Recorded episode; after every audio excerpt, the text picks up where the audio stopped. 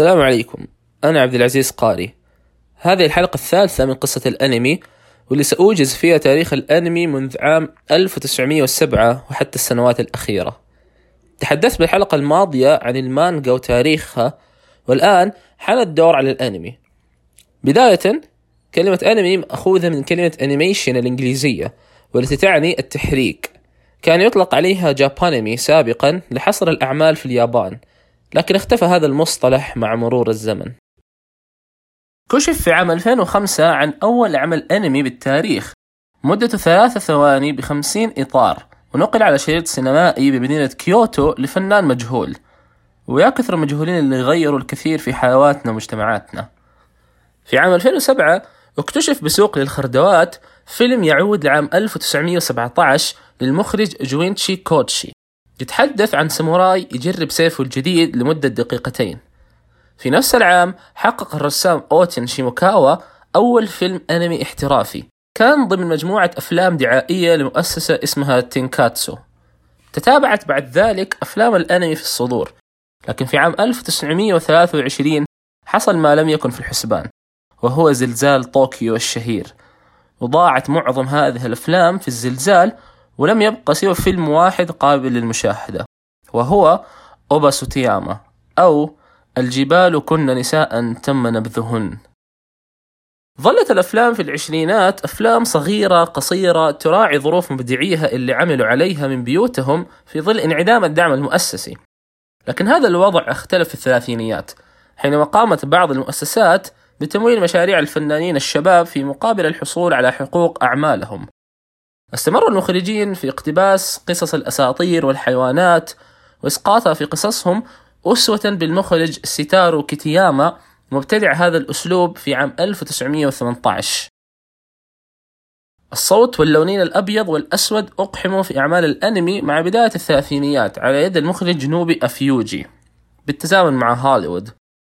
ابتدأت بعد ذلك حقبة أنمي الحرب مع فيلم موموتارو الجوي لياسوشي موراتا. واللي انتهت بدخول الحلفاء لليابان واحتلالها من عام 45 إلى 52 من القرن الماضي. قبل الحرب العالمية الثانية كانت الأنميات مستخدمة من قبل أجهزة الإعلام اليابانية لصالح الدعاية العسكرية وأغراض البروباغندا. وبعد انتهاء الحرب شعر المخرجين بضرورة تغيير الحال والانتقال إلى الإنتاج المؤسسي المستقل. وهو ما حدث بافتتاح استديو توي في عام 56 برئاسة ياسوجي موري انتهجت توي في أعمالها الأولى أسلوب ديزني مع الحفاظ على الصبغة الشعبية في اقتباس القصص. ومن أشهر أعمالهم الكازام العظيم ومغامرات سندباد. ننتقل الآن إلى تيزوكا اللي سبق ذكره بحلقتنا الماضية. تأثر تيزوكا بأعمال تلفزيون هانا باربرا في الخمسينيات وبراعتهم في إنتاج أعمالهم بأقل التكاليف. وهذا التأثر حفز تيزوكا على إنتاج أعماله بهذه الطريقة الاقتصادية المتقشفة خاصة في ظل انعدام الثقة الكافية في ذلك الوقت من قبل شركات الإنتاج في دفع ميزانيات ضخمة لنوع جديد من الصورة. أنشأ تيزوكا أول استديو لأنمي التلفزيون أسماه استديو موشي للإنتاج. وأول أعمال الاستديو كانت مسلسل ولد الذرة المقتبس من مانجا تيزوكا بنفس الاسم أو أسترو بوي في عام 63 تبع ذلك افتتاح عدد من الاستديوهات المنتجة كمحصلة لنجاح ولد الذرة. مع مرور الزمن ودخول السبعينات انتشر الأنمي في اليابان وراج بشكل أكبر من انتشار الكرتون الأمريكي في الولايات المتحدة. وانخرط تيزوكا في تحقيق أفلام للبالغين بشكل غير مفهوم مقارنة بمكانته الفنية بعد اقتراب شركته من الإفلاس في تلك الفترة. تحولت استديوهات إنتاج الأنمي في السبعينيات إلى تحقيق أعمال في تصنيفات الألعاب الرياضية الكلاسيكيات الأدبية كهايدي وآني فرانك إلى آخره. تبع ذلك صناعة الألعاب المستوحاة من الأنمي. حيث استوعبت مصانع الألعاب الشعبية الجارفة لجماهير الأنمي واستغلت الأمر لصالحهم واستمروا في التطور وإدخال المزيد من المنتجات كالدمى والبوسترات والإكسسوارات إلى آخره وصولا إلى انتشارها اليوم في غرف الكثير من عشاق الأنمي حول العالم. ورواج ألعاب الفيديو المقتبسة من الأنمي في كل محلات البيع. سيطرت أعمال الميكا على عالم الأنمي في السبعينيات أي الروبوتات. بالعديد من الأعمال بدءا من مازنجر زد المقتبس من مانجا لرسام جونا جاي مرورا بجراندايزر الشهير ومركبة الفضاء ياماتو في عام 74 ثم تضاعفت أعدادها بالتزامن مع صدور أشهر أفلام الخيال العلمي. حرب النجوم أو Star Wars عام 77 الفيلم اللي أثر كثيرا في كاتبي أنميات أوبرا الفضاء ونجاحه المبهر وصولا لسلسلة الغاندام وغزوهم لشاشات العالم ومحلات الملابس بالأزياء البراقة المقتبسة من شخصيات المسلسل. الأنمي أصبح ظاهرة عالمية وأهم رجل في نجاح هذا الفن أوسامو تيزوكا يغادر العالم عام 89 بعدها بخمس سنوات افتتح في مسقط رأس تيزوكا متحف يحمل اسمه لرسوم المانجا. وفي عام 97 أصدرت الحكومة اليابانية مجموعة طوابع بريدية عليها أعمال مختلفة لتيزوكا في عالمي المانجا والأنمي تقديرا لجهوده في نشر هذا الفن وثقافته. توقع النقاد انحسار الأنمي بعد نجاحه في السبعينيات. لكن الأنمي خالفهم وعاد إلى صالات السينما في منتصف الثمانينيات بعد غياب عشرين عام.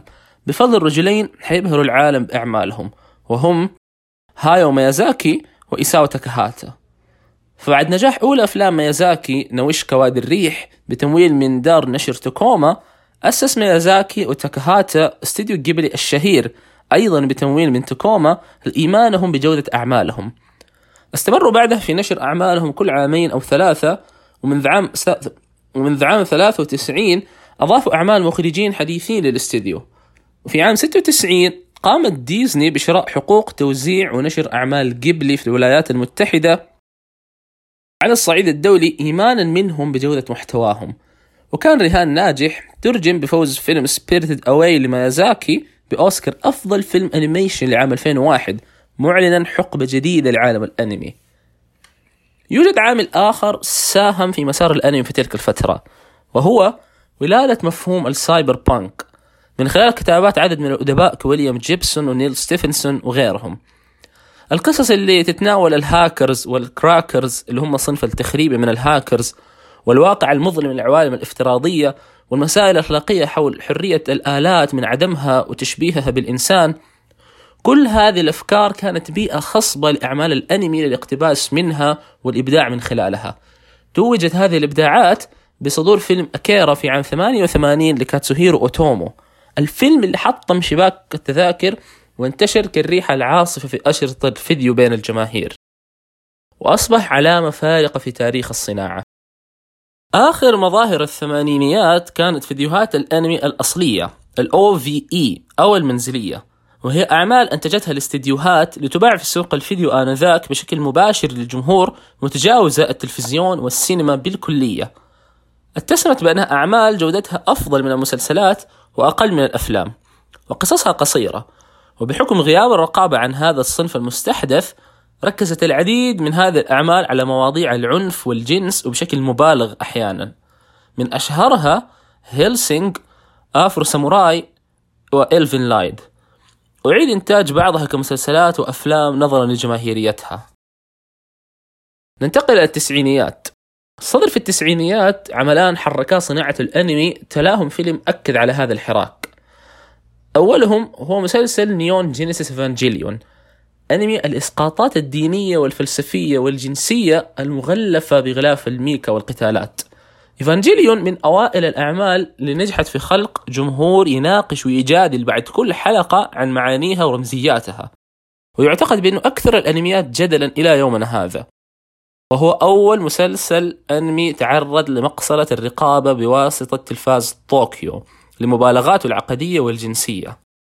يعد إيفانجيليون مرحلة جديدة في صناعة وإخراج الأنمي. تلا بعد ذلك مسلسل Cowboy Bebop اللي عدل رقابيا كذلك لطرحه العنيف والمواكب للأحداث العالمية ك 11 سبتمبر وغيره. في عام 95 هاجمت طائفة الأوم شينريكو على مترو طوكيو بغاز السارين الأمر اللي سبب كارثة لعشاق الأنمي لارتباط تلك الطائفة بالثقافة الشعبية والأنمي أحد أهم عناصرها. فسرعان ما هاجم أناس الشارع والإعلام الأنمي بوصفه المحرض وراء هكذا أفعال إرهابية. وبعد أشهر من الدراسات وجد عشاق الأنمي أنفسهم ملامين على معظم المشاكل الاجتماعية في اليابان. وبالتأكيد كان بإمكان إعلام البروباغندا تحوير هذه الهجمات للحكومة واتهامها بالقصور في ضبط الطوائف المتعصبة بدلا من إلقاء اللوم على الأنمي. أحد أقل الأسباب تأثيرا في هكذا طوائف. لكن بعد كل هذه العواصف توج ميازاكي عقد التسعينات بتحفته العالمية الأميرة مونونوكي. الفيلم اللي لم يتجاوز أرباحه الداخلية في اليابان سوى تايتانيك وأعجوبة جيمس كاميرون الخالدة في ذات السنة. آخر مظاهر الثمانينيات كانت فيديوهات الأنمي الأصلية. ال OVA أو المنزلية وهي أعمال أنتجتها الاستديوهات لتباع في سوق الفيديو آنذاك بشكل مباشر للجمهور متجاوزة التلفزيون والسينما بالكلية. اتسمت بأنها أعمال جودتها أفضل من المسلسلات وأقل من الأفلام وقصصها قصيرة. وبحكم غياب الرقابة عن هذا الصنف المستحدث ركزت العديد من هذه الأعمال على مواضيع العنف والجنس وبشكل مبالغ أحيانا. من أشهرها Hellsing Afro Samurai و Elfen Lied. أعيد إنتاج بعضها كمسلسلات وأفلام نظرا لجماهيريتها. ننتقل إلى التسعينيات. صدر في التسعينيات عملان حركا صناعة الأنمي تلاهم فيلم أكد على هذا الحراك. أولهم هو مسلسل Neon Genesis Evangelion أنمي الإسقاطات الدينية والفلسفية والجنسية المغلفة بغلاف الميكا والقتالات. إيفانجيليون من أوائل الأعمال اللي نجحت في خلق جمهور يناقش ويجادل بعد كل حلقة عن معانيها ورمزياتها ويعتقد بأنه أكثر الأنميات جدلا إلى يومنا هذا وهو أول مسلسل أنمي تعرض لمقصلة الرقابة بواسطة تلفاز طوكيو لمبالغاته العقدية والجنسية. يعد إيفانجيليون مرحلة جديدة في صناعة وإخراج الأنمي. تلا بعد ذلك مسلسل Cowboy Bebop اللي عد رقابيا كذلك لطرحه العنيف والمواكب للأحداث العالمية ك 11 سبتمبر وغيره في عام 95 هاجمت طائفة الأوم شينريكو على مترو طوكيو بغاز السارين الأمر اللي سبب كارثة لعشاق الأنمي لارتباط تلك الطائفة بالثقافة الشعبية. والأنمي أحد أهم عناصرها. فسرعان ما هاجم أناس الشارع والإعلام الأنمي بوصفه المحرض وراء هكذا أفعال إرهابية. وبعد أشهر من الدراسات وجد عشاق الأنمي أنفسهم ملامين على معظم المشاكل الاجتماعية في اليابان. وبالتأكيد كان بإمكان إعلام البروباغندا تحوير هذه الهجمات للحكومة واتهامها بالقصور في ضبط الطوائف المتعصبة بدلا من إلقاء اللوم على الأنمي. أحد أقل الأسباب تأثيرا في هكذا طوائف. لكن بعد كل هذه العواصف توج ميازاكي عقد التسعينات بتحفته العالمية الأميرة مونونوكي. الفيلم اللي لم يتجاوز أرباحه الداخلية في اليابان سوى تايتانيك أعجوبة جيمس كاميرون الخالدة في ذات السنة.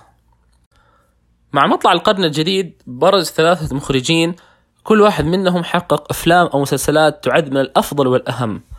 وعاد بعض الكبار للساحة بأفلام جديدة وناجحة كميازاكي واختطافه للأوسكار وكاتسوهيرو أوتومو بفيلم فتى البخار Steamboy وغيرهم. أما الثلاثة مخرجين فهم ساتوشي كون المتوفى عام 2010 وماكوتو شينكاي الملقب بخليفة ميازاكي من حيث التأثير ومامورو هوسودا كل واحد منهم أصبح معروف بفلسفته الخاصة في الكتابة والإخراج واكتسب جمهور واسع وعاشق لأعمالهم مكنهم من اكتساب مقاعد في صالة مشاهير صناع الأنمي عبر التاريخ. آخر فيلمين لشينكاي حققوا أرباح هائلة عالميا في شباك التذاكر وهما Your Name و Weathering With You. أما هوسودا ترشح للأوسكار لأفضل فيلم animation عن آخر أفلامه في عام 2018 ميراي أي المستقبل. وما زلنا نطمع في قادم إنتاجاتهم في المستقبل القريب. أما على صعيد المسلسلات فظهرت لدينا أعمال ناجحة عالميا ومن حيث الأرقام والتأثير ك One Piece ناروتو Bleach Fullmetal Alchemist Death Note وغيرهم. وانتهى قبل ثلاثة أيام من تاريخ تسجيل هذه الحلقة أحد أفضل المانجا على الإطلاق وهي مانجا هجوم العمالقة. وما يحتاج أقول إلى أي مدى الأنمي مشهور. فالموسم الماضي جميع حلقاته وأحداثه وصلت لترند عالمي بتويتر واجتاحت شبكات التواصل. ومن هذا المنطلق نقدر نختم حلقتنا بالتنويه على دور ال social media في تكثيف جماهيرية الأنمي. الأمر اللي أوصل القنوات العربية إلى تبني الأعمال العالمية وإصدارها مترجمة وليست مدبلجة كما فعل سبيستون سابقا. وإن كانت هذه الخطوة متأخرة لكن هي أفضل من لا شيء. لدينا كذلك Crunchyroll أول وأضخم خدمة بث مدفوعة لأعمال الأنمي يعني نتفليكس بس للأنميات فقط. وما نغفل كذلك عن شركة مانجا للإنتاج بالرياض المدعومة من مؤسسة مسك الخيرية وأول أعمالها السينمائية القادمة بإذن الله في يونيو القادم. في إشارة لوعي المؤسسات والحكومات لدينا اليوم بأهمية هذا الفن ودوره في خلق وعي الشباب واهتماماتهم. وإن شاء الله إنها أولى الخيرات القادمة لجيلنا في قادم الأيام. في الختام حاب أقول لكل عاشق ورسام مانجا وأنمي الزمن زمنك والفرص متوفرة والإنترنت أعظم مدرسة بالتاريخ. فقط رغبتك هي الناقصة. اقتحم هذا العالم ولا تكتفي بمقاعد المستهلكين فقط. وبالتوفيق للجميع. هذه الحلقة اعتمدت في مصادرها على كتاب قلعة الأنمي بتصريح من المؤلف. وفي الكتاب فقرات أكثر تتحدث عن الأنمي في العالم العربي وتاريخ ظهوره وأبرز مظاهره. أنصحكم بالاستزادة من الكتاب. موعدنا الخميس القادم مع الخلطة الكتابية بإذن الله. شاركوا الحلقة مع كل شخص تعتقدوا أنه هو مهتم بالأنمي وبهذا الفن. هذا بودكاست خلطة يأتيكم بكل شغف من المدينة المنورة. دمتم بسعادة.